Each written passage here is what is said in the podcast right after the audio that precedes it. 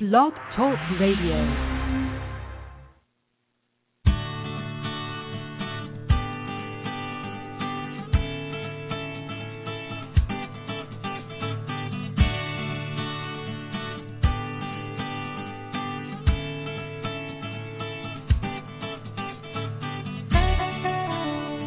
From very snowy Portland, Maine, home base of Lives in the Balance.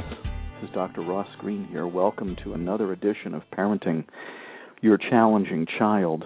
You know, um, no complaints here in February, but um, they had revised the snow estimates way downward for Portland um, as late as Saturday night, and then uh, came Sunday and it just did not stop snowing. So we got 8 to 12 inches when we were not supposed to get 8 to 12 inches, but it is very beautiful here, very white. It was a thick snow, so it stuck to everything, and it's a white paradise here in Portland, Maine, here on February 25th, 2013. But you did not tune in to get a weather report. You tuned in so that Lives in the Balance could help you understand and help your behaviorally challenging kid even better. And uh, today is a great day to call in. We have one caller holding already. We're going to go straight to him or her as soon as I get through with this little introductory stuff, but I also always want to give you the call in number because I often forget. It's three four seven nine nine four two nine eight one. And by the way, if you want a reminder that this uh, program is about to air, I, I um, tweet. I'm on Twitter, but I only tweet one thing.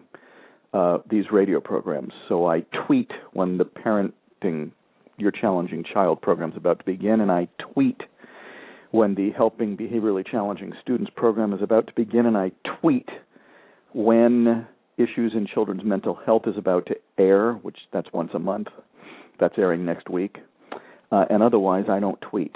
So if you want to be unencumbered by tweets that are of little relevance and encumbered only by tweets about when this program is going to begin, go to the radio program section of the Lives in the Balance website and um, sign up to get tweeted. My concession to the modern world. Actually, this whole program's a concession to the modern world. Um, who would have thunk we could do a web-based radio program and have so many people listen in? And here's the really cool part: um, I have been getting a ton of email lately, and I'm really glad that people are coming to see this program as and Lives in the Balance as a resource for them. And I think that here's somebody now who, having held for four minutes and three seconds, who um, well, let's see what's going on with our caller, and then we will turn to the email. Caller, how are you today? Good morning. I'm doing well. Good. Just a quick reminder before you start no names or other identifying information. What is on your mind today? Well, I have two comments to make and then a question. Go ahead. I have a 10 year old son that is a type A child living in a type A, and sorry, a plan A child living in a plan A world. This is a very black and white child. Um, and when he does not get his plan A way, he has now moved from building through showing that he's getting aggressive to just going zero to 60 into physical aggression. Um, he does not react well to plan A from anyone around him. So, okay, so uh, before you go on, you, I was a little yes. confused there because it sounds like he's very black and white and um, becomes rigid when he wants things to be a certain way, and you've discovered that imposing your will and being inflexible with somebody who is inflexible um, isn't working out so well for you. Yes. Right. Yes. Good. Got it. Okay. Yes. so the um, I was working this morning with my husband and how to describe him best in, the fewest words. So that's I think you have a, a perfect picture now of our ten year old. Uh, my second comment is um, when I first started trying Plan B approach back in November, which was very successful. Um, and it was so successful that I took my hands off the wheel around mm. mid-December, and now I'm kind of paying the price for it and, and having to remind myself, no, this is not something I can just put into a neutral position. Mm-hmm. Um, one of the alterations that I did with Plan B was during step two, I have added um, a step for my child to empathize with us as to what we have said is the problem. When we lay out the problem in step two of Plan B, I now ask for my child to repeat back what he heard us say. I bet you I started, have a good reason for doing that. Yes. I, we started noticing that he doesn't always hear what we say. His mind is already on some other thought, and and uh, he so he doesn't always understand or listen as intently as we think he is listening, and uh, that has really helped for us to get to a solution together. To just know that I have heard him, we have heard him, and that he has heard us and then I like the idea on. very much. Now, yeah. I will say some kids, and, and well, here's here's why I like the idea. Number one, it's working. Yes. Um, and you tried to respond to something that your son was having difficulty with in the in Plan B, and um, seems to be working.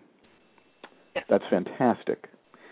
The only thing I would say is I've seen that not work as well. So I wouldn't. And so, number one, I'm ecstatic that it's working for your son. Number two, um, there are kids who don't take well to being asked to repeat the parent's concern. In which case, if the parents are concerned that the kid isn't remembering or isn't getting what the parent's concern is, the parents might need to solve that one collaboratively and find out if there's another way to go about doing it. Um, I'm glad it's working for you. Thank you. We are too. Good. Now, just um, we've one actually, question. I came, well, go ahead. Oh, I'm sorry. Go ahead. Oh, I came to that realization when I was having my son's younger brother, who is two years younger, um, work at some Plan B conversations when they were headed into a potentially explosive situation with a game, like a video game which, um, as you'll find out here in a second, that's one of his triggers is competition. Um, and little brother is very, very good at games, and um, it has caused a lot of problems in the past. And so when I sit the two of them down and I mediate the Plan B conversation between the two of them uh, proactively prior to them playing a game, I started asking for them to ask of each other, "What did you hear me say?" Um, and oh, that's how that came about. It worked so well when the two children were doing it that I thought, well, I have to do this when I do it with him. That's great. So, yeah, that really um, worked out I'm, well. I'm in the midst of revising uh, the explosive child, um, and we'll try to include that as a potential suggestion for people. So I'm now doubly appreciative. I do have a question for you. Are you ready? Yes. Yes. Um, how come you took your hands off the wheel? I don't know. I couldn't pick myself. you know, this is when I first came across the explosive child. It was um, right after my son was suspended for the first time for hitting his para at school. Um, mm-hmm. And I was out of the country when this happened. I was um, away from home and out of the country. And when I came back, the explosive child had come into the queue for my online uh, state library, and I started reading it. And it was so straightforward um, and so simple in a way, um, simply laid out. Uh, and when I started using it, I just couldn't believe that I hadn't come up with this myself at some point because it was so immediate, the response, the positive response. Good. Um, and I just I, I think I became overconfident with the fact that he really got it. Um, and by January, I was on to other things and didn't even notice that I reverted back to Plan A, and didn't even notice that he was starting to get frustrated again. And uh, and then last week, boom, he hit the para again and was suspended again. And it was just it brought right back to the front. No, you know, not only do I need to keep my hands on this wheel, but I must insist that my husband sit down and we daily and weekly work on this as a family and that we sit down with his uh, IEP team and incorporate this plan into the IEP. So I am recommitted. Good for you. And Good for you. Will not remove my hands off the wheel anymore. well, and I'm thinking, you know, these these these programs get titled, and I think we're going to call this one "Don't Take Your Hands Off the Wheel." okay. So that I, I appreciate great. your calling, and I appreciate your suggestions, and I I um hope things continue to go well. It sounds like you're on a Plan B roll, and um now you know that there's really no reason to take your hands off the wheel. Well, I would love to ask a question. I know I've already taken a lot of time. No, go ahead. Go ahead. Sorry. Can I ask a quick question? Yep, Not we do so have quick, one other I'm person holding, and um, Great. people who I promised I would answer their emails today. We'll see if that actually Okay. happens. But go ahead, take your time. Okay. Um, my child, when he feels that he's not in control, includes scenarios such as accidents, either accidents where somebody gets hurt around him or he gets hurt or something gets broken accidentally, competitions, games, um, rivalries at school to see which child is doing better in PE, and of course authority. When an authority figure says you have to do this and he doesn't want to. These are the situations where his main lagging skill and what my husband and I have figured out with the ALSUP is that it's difficulty managing emotional response to frustration as to think rationally. Okay. That's what that's the lagging skill that we have identified As a biggie. into I'm sorry? As a big one. as a big one. Yep. And so we have started with the unsolved problem of accepting authority for him. Got it. Here's the only problem. Yes, It's too vague. right. Well, we went one step further Yeah. um, and said when the teacher tells you you have to Ah, do good. something and you still, don't want still to do it. Still too it. vague, believe it or not. Really? Yeah, see, Okay. the, the reason his teacher's telling him to do it is because he's not doing it. And according to this way of thinking, if he could do it, he would do it. If he's Right. not doing it, it must be because he doesn't have the skills to do it. But we have to define what it is. If he could do it, the teacher wouldn't be telling him to do it because he'd be doing it already. Okay. So the fact that the teacher's telling him to do something um, only tells us that we have an unsolved problem. But the fact that the teacher's telling him to do something is not the unsolved problem. It's whatever he's having difficulty doing that the teacher is finding need to tell him to do that is Uh, the at this unsolved point- problem, It would be just following instructions. which would still Do be the too worksheet. vague. Okay. Right? Uh, uh, ah, following instructions on a worksheet is more specific, right? Because Okay. here's why. Just just just to make sure everybody's on the same page here. If you um, remember the if if uh, the empathy step begins with I've noticed that, and ends with the the intro to the empathy step ends with what's up or something along those lines. Mhm. If we are really specific about what the unsolved problem is, the kid will know what we're talking about, and you greatly increase the likelihood that you'll get a response. Hmm. But if the unsolved problem is too vague, for example, I've noticed that you are having difficulty when the teacher tells you to do something. What's up? Mhm. Then what's going on in his head, if anything's going on in his head, and I don't know your son, lots of kids sort of blank out when uh, there's a vague, unsolved problem that the adult is inquiring about, and what you Yeah. get is He a fairly vaguely. rapid, I don't know. Yeah, he he said he just doesn't like it. That Okay. was his answer. So he he responded to vague with vague. Right. right. But but truth is, so one of the things I've been doing with the model since I originated it was fine tuning it, and one of the things I noticed along the way is that adults were getting a lot of vague responses from the kid, or a lot of I don't knows, or even kids who are falling apart.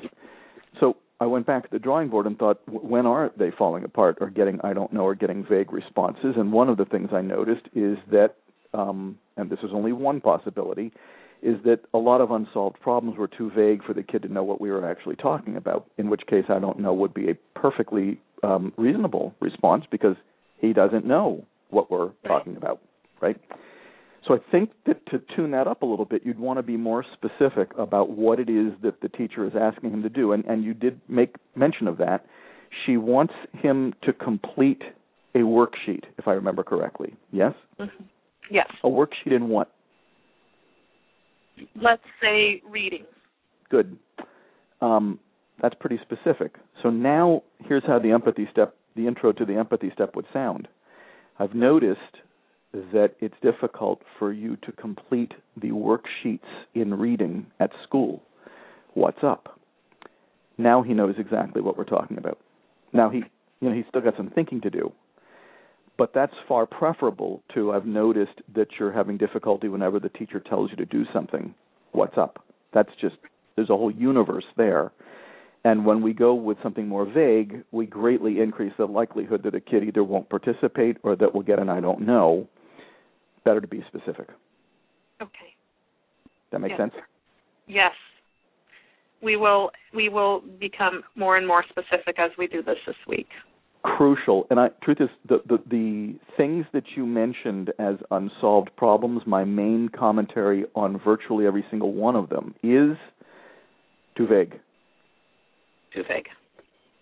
They are global generalizations of a problem, but most of them wouldn't be specific enough for your son to know what it is exactly that you're trying to gather information about. Okay. Good? Yes, sir. Thank you'd you. want to make them more specific, just like we just did. Okay. Including, like, maybe going back to a scenario, like when I've noticed that when mom stepped on your pop up book and ripped it apart, you got very frustrated. What's up? Yeah, I mean, I think that you want to go with unsolved problems that are fairly chronic mm-hmm. rather than something that's a one timer. Okay. So my bet is that you're not stepping on his book routinely. No. Um, you know what I'm saying? It sounds like he is getting upset routinely, but I think that you want to go with unsolved problems that he is routinely getting upset about, which is better than a one-timer. And I I get it. It's his reaction that you're attuned to at the moment. He's getting upset, but better to start on things that he's getting upset about fairly routinely rather than random events that are one timers. Okay. Now, the other yeah. thing I would say is I would only pick two or three things to work on at once. Otherwise, both he and you are going to get overwhelmed. Yes. With too many. Okay.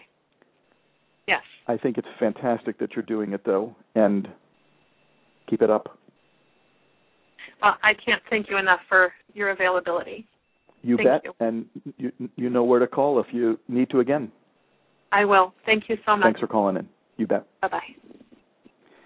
So now we know the name of this program before we um, have even finished it. Don't take your hands off the wheel. We have another caller um, from area code 317, and you're on the air. How are you today? Good, thanks. How are you? I am well, and just as I try to remember to do every time. No names or identifying information. Go ahead. What's on your mind today? Hi. Um, I actually sent you an email. Yep. So I wanted to. You said you want to respond today, so I thought I'd yep. call in. We can discuss that. Good. And give me a summary of the, there. There were several people who were potentially going to call in today. Sure. Give me a summary of your email so I can find it. But we're going to need, and, and I can either read it or you can um, uh, give our listeners the gist of your situation and what it is that you want input on. Right. Um, and my situation is extremely um, complex. But um, basically, uh, my child had um, been accused of um, something from another child um, ended up being suspended for 10 days um, over that incident. Um, and has since been home. I had to actually um, take her out of school. She's currently on homebound services because um, her anxiety about school um, prevents her from going. And so this has been a basically a two-year ordeal um, in trying to get help the school understand what her needs are, um, and they just have not um, accommodated those needs. I mean, I think that if I had to put it in a nutshell, looking at her IEP information, I mean, one of the things they they wrote as far as in her behavior intervention plan was that she's choosing not to use calming method, methods and accommodations. And so it's been a, a struggle trying to get them to understand what her needs are and um, yeah, having them help her succeed at school. So let's get a little bit more specific. Okay. I'm actually having trouble finding the email, and I'm not exactly sure why. I'm usually pretty good about this. But your daughter was accused by another child of doing something at school. Yeah, it was actually a, it was a bus incident um, that a she bus was. incident. Yeah, and we had found out later that it actually the incident hadn't happened. Um, but she still they still kept the 10 day suspension. And the suspension was given at a time when she was actually doing quite well. Okay. It was about an incident that happened that had allegedly happened previously um, before that time. But and uh, what what that tells me though is that she has had she's got a history of difficulties. This is a big one that came up. Yes. Yes, she has had a history of difficulties, really um, primarily, um, you know, acting out, shouting out, um, uh, usually perceived as being, um, you know, disrespectful or um, defiant. Got it. Um, so those yeah, are her behaviors. yeah. Here's so we have a long history. How can you tell us how old your daughter is now? Are you comfortable telling us that? Yeah, she's 13. 13. So, when did her difficulties begin? When did people and you first start saying, you know, there's something different about this kid? Yeah, it was really kindergarten, Kindergarten. Um, when when she started to show some some issues. Um, we've you know I've, she's gone through a couple of schools since then. Her first school, um, it was that was basically I I also have a son with with ADHD and um, had gone through the same kind of things with him, um, and that's when I came across your books um, and actually presented them to his school at that that time, and they implemented those strategies and they worked quite well. Um, by the time my daughter entered that school, they used the same strategies with her, and she did quite well there as well. Um, however, we had to move um, a couple of years ago, and um, Mm. at a different school that I've been trying to. I guess I've spent probably too long trying to, I guess, educate them on things that work, um, and I, I, I, they just, I don't know if they just don't seem to understand or or don't buy it. I really don't know, but um, they've just kind of put put her in this cycle that she's in a situation where she is struggling and um they expect things from her that she's not able to accomplish. Right. So I hate to overgeneralize, but it sounds like you moved from schools that were course I will overgeneralize, but it sounds like you have moved from schools that were fairly enlightened about your daughter's difficulties and fairly open to alternative ways of helping her besides traditional discipline. Right. and it sounds like you've moved to a place that um, is somewhat less enlightened about these things. You you'd know better just how unenlightened, and less receptive to alternative ways of going about doing things. Fair to say. Yes. Yep. And so, yes, um, we we could spend time, and I wouldn't, talking about the incident and whether a 10-day suspension fixes anything. Um, the answer is no. A 10-day suspension fixes nothing. A 10-day suspension helps us identify no lagging skills. A 10-day suspension helps us identify no unsolved problems, including whatever unsolved problem occurred on the school bus that caused difficulty that we are now learning didn't happen anyways, but there may st- there's presumably a still an unsolved problem related to the school bus, whether the incident happened or not. Um, But it sounds like the gist of your issue is you have a school that is not on board and is still thinking that a 10 day suspension is a good idea. Right. Have I boiled they it have a- down? Yes, they do have a history of punishing um, a lot of behavior, including things that are things she's supposed to re- receive accommodations for, such as um, additional time to complete assignments. So she's received All right. several suspensions for that as well. So they may not even be following her IEP if she has one. That's correct. That's a problem. And yes, it is. so I have I have two questions for you. Yep. One is um, do you is there anybody in the school who you have found who is receptive to the ideas of lagging skills, unsolved problems, and solving those problems collaboratively? Do you have anybody? Unfortunately, not. I've tried. I think it, probably in retrospect, I've probably tried too long to get them on board or try to help educate them about this different perspective, and they're very resistant to the idea. And it, it's you know I, I should have probably put the brakes on this a long time ago. Um, you know I, I I can't really I don't want to get in a situation where I'm also punishing myself. I've I've tried, but um but yeah, that's that's fair. It's a fair assessment. It's just there's really nobody there who who understands and who. If you got nobody yeah. And you've been beating your head against the wall for two years yeah. and you've made very little headway, right. Then um, I don't remember what that uh, slogan is about diminishing returns, but I suppose that if you wanted to continue trying, you could. Yeah, but it but- sounds like you feel like you've given it the old college try, and you're making zero headway. exactly So Right. often parents sort of have to decide do, do I want to continue trying in this with, with with the current folks in the school or would my energies be better spent trying to find a different place where they are Right. more receptive? yes and that's exactly what we're trying to do now. I mean ob- the obvious problem is is economic. So it, it's um you know that's Mhm. that's the only reason that we've stayed in the same situation. as we have. And boy, But- there are so many parents in your situation who would love to be able to go someplace else rather than continue to struggle against folks. You know, the the the, the two pieces of what you're telling us that has me being pessimistic are a you've been at it for 2 years. B, and this is the question I usually ask, you don't have anybody. So, so, you know, if if if you hadn't been at it for two years, and or if you had somebody in the school who could help you sort of navigate and get this going, I'd be more optimistic.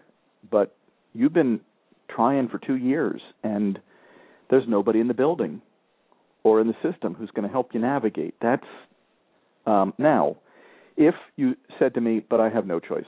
We're looking, but realistically, I'm stuck with these people," then we talk about other potential strategies, perhaps hiring a special education consultant or a mental health professional who could advocate on your behalf, um, and at the very least, help the school recognize that they do need to honor what's in your child's IEP and trying to tell you the truth to see if you can get some lagging skills, unsolved problems, and solving problems collaboratively into the IEP, which is a way to memorialize things. I'm a little pessimistic there as well because, from the sounds of it, they aren't even living up to what's memorialized in the current IEP. And and I'm so sorry you're in this situation. I'm so sorry so many parents find themselves in this situation. Um, your, your options are lousy. Do, do you have the potential for another school? Well, I mean, I think the only the only way we would be able to do that is, you know, if we went the due process route, um, because really the they just there's no options inside the district, um, and everything else would would really be cost prohibitive. Um, so we're trying to explore options. Obviously, she can't she can't stay. I mean, I think that's the realization we've come to now. It's that she can't stay where she's at because um, it's damaging to her. I mean, she's been mm-hmm. um, home for almost a month now from school, and her entire attitude, demeanor, um, anxiety level has been dramatically improved. Mm-hmm. Just getting out of that environment. But the other thing that's come out just through collaborative problem solving approaches at home I've learned learned more about how she's been bullied, um, and you know things that have happened at school that have been traumatizing to her. So I guess it was mm-hmm. really a wake up call for me. Um, you know, I wish we could have gotten her out of that school school sooner. I think that's probably the best advice I'd, I'd give to parents is do the best you can to put the brakes on early when when there's these kind of problems because um yeah it's yeah it's um it's heartbreaking it's difficult it really is. I, I mean, that's that's the word. Um, he, um, I had another question for you. Oh no, what I was going to say is, first of all, good for you for maintaining your energy. I mean, it's been eight years um, for you. If this started in kindergarten, and she's now 13, um, and as with our first caller, our theme of the day: don't take your hands off the wheel. Keep advocating for your daughter if you want to go the due process route, fantastic. Um, sounds like a move isn't feasible, but don't take your hands off the wheel. And what you're doing is admirable in your advocacy for your child. Especially admirable given that you've been at it for eight years already. I appreciate that. Thank you. Thank you for calling in, and I wish I could be more helpful. Um, if there's anything Lives in the Balance can do, even if it's only sending a free care package to the folks at the school, if you think that would be helpful, and it sounds like that may not be helpful, but if you think there's anything Lives in the Balance can do, including that, if you want to exercise that option, just get on the care packages page of the Lives in the Balance website and ask us to send one, and we'll do it.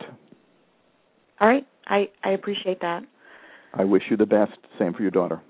Okay. Thank you. You bet.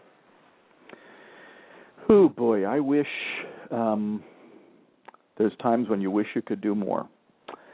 Um, Lives in the Balance does the best it can. That mom has uh, my admiration. She's um, hanging in there and advocating for her child, and that's what you got to do. All right, time for some email. Um, I'm probably not going to take any more callers today. Let's see how many emails we can get through, shall we? Dr. Greene, we are just implementing your approach and understand Plan B. However, we are having difficulty dealing with the explosions. Seems like our daughter's behavior has gotten worse and is being she's being more defiant and deliberately doing things to her sister or myself to see our reaction that we didn't see before. As I write this, I realize that you've said she would do well if she could, which makes so much sense to me, but as far as what to do in the moment has been difficult. It helps us to prevent and help her with unsolved problems, but things come up where she has a hard time accepting an answer that is not what she wants. What are your thoughts for when she is very upset and can't take any help? There is no great advice for what to do when she's very upset already. The standard advice defuse, de-escalate, keep everybody safe, and then then comes the important part. Defusing, de-escalating, and keeping everybody safe is important too, but after you've defused, de-escalated, and kept everybody safe, figure out what set in motion the outburst in the first place so you can solve it proactively the next time before it comes up again as I always say, once an unsolved problem has come up once, it is not a surprise anymore. Now, if now I'm, I'm paying attention to the first three or four words of your message. We are just implementing your approach. I'm going to take that just to mean that you're just getting started. And when you're just getting started, um, you only can work on two or three unsolved problems proactively, and therefore, quite naturally, things are going to come up that you wish you could work on with proactive plan B but can't yet because if you put too much in plan B and try to work on too much both you and your child are going to get overwhelmed. So early on one of the hard parts is that you're still getting outbursts over things that you're not working on yet. Now that's one of the things plan C is for Plan C is for the things you're not working on right now. But I get it. There are still going to be things that come up that you feel like you can't just let go or table for now. That's plan C. And you've got to say no, which would be and and impose your will, which would be plan A.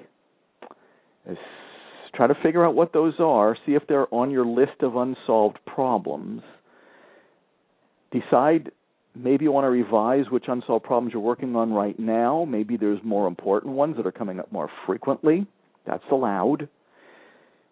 Bottom line is let's get two or three solved so we can turn our attention to the ones that are still setting in motion outbursts with the greatest frequency. But yes, you are in the hard part of just getting started and you can only work on so much in the beginning. Thank goodness you are working on it now.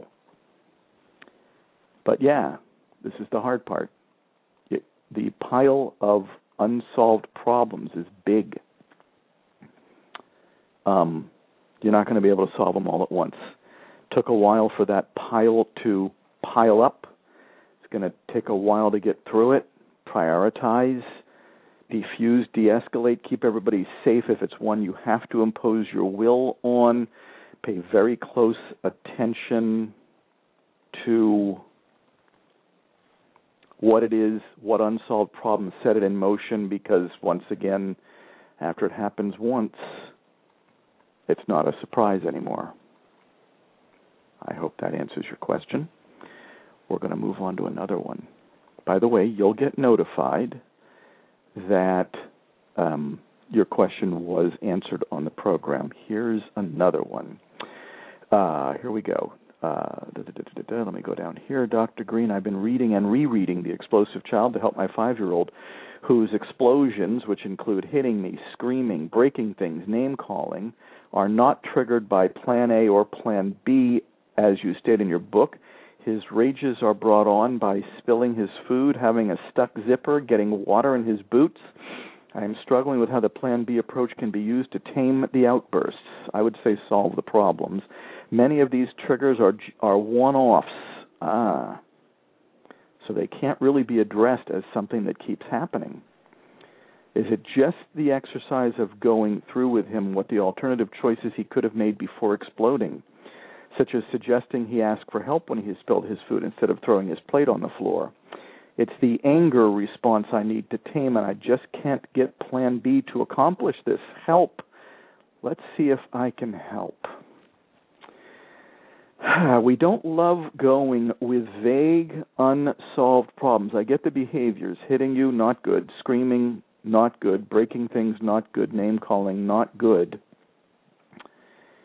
But the truth is, um, while Plan A does fuel outbursts because you're imposing your will, it's unsolved problems that really set them in motion. Um, I get that these are one offs.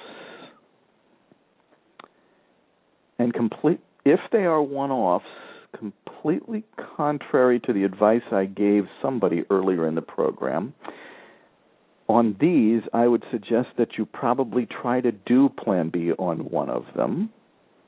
I noticed that when you spilled your food the other day, that was hard for you. What's up? It may never happen again, although I think you've got decent odds of spilling food happening again. So it may have been the first time that your child got upset about that one, but it probably won't be the last. Uh, his he's, his sticker's going to get his zipper's going to get stuck again, and he's going to get water in his boots again. So now I'm being consistent with the advice I gave the last emailer. Those aren't surprises anymore. I would do plan B on them because I'm very eager for the information, even if they are one offs, one timers. And I don't think these are going to be one timers, but even if they are one timers, I'm very eager for the information you're going to get about what was so upsetting about spilling food, having a stuck zipper, getting water in his boots. I'm really eager to hear what he says because I think that's going to tell us a lot about him and I think that's also going to help us predict other circumstances in which he's likely to get upset. Even these one offs may be informative as it relates to future apparent one offs. Let's find out what he can tell us about what was so upsetting about those, and I think that's going to be extremely informative. And the solution may well be that if he spills his food again, you would be delighted to help. I, I, look at me. I hate talking about what the solution could be because it's really between you and him. But um, you guys might be able to come up with a solution for that one, and then you might be able to apply the solution on that one to ones that are not identical in terms of the exact unsolved problem, but per- come pretty darn close in terms of whether they were surprises, things not going the way he thought they would, um, etc. Boy, am I eager for the information you're going to get in the empathy step. And I got a deal for you. Try to do it this week. And um, if you want to call in next week and tell us what you found out, I think that's going to be very useful information to you. Good? Good. Just one second. I'm going to answer one more. Today, at least, I'm going to try to. Just a sec. All right. One more. Let's see if I can do this in two minutes or less.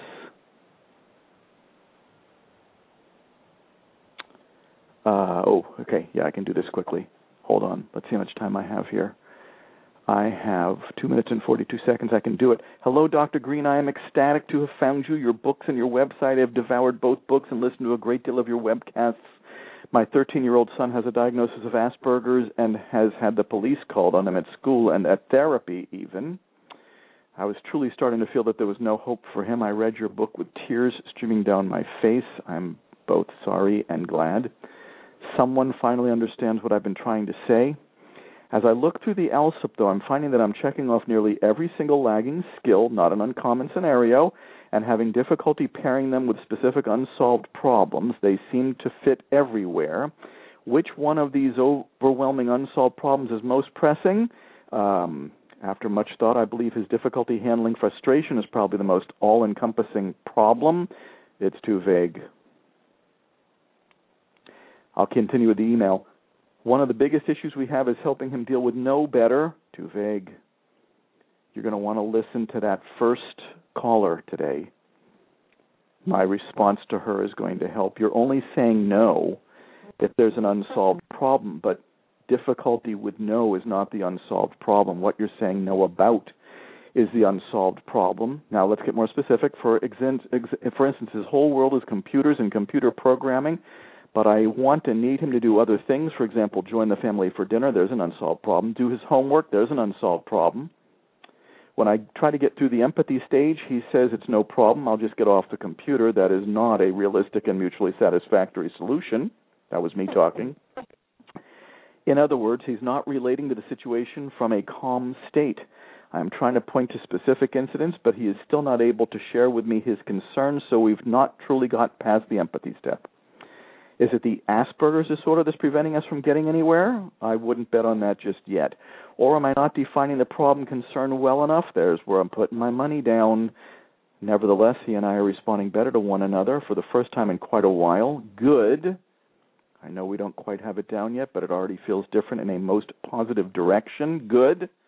Thank you again for your work. I feel hopeful for the first time in a long time. Let's make those unsolved problems more specific. Try it this week. Call in next if you feel like it. Thank you for your email. That's it for today. Talk to you again next week with the Parents Panel. Take care.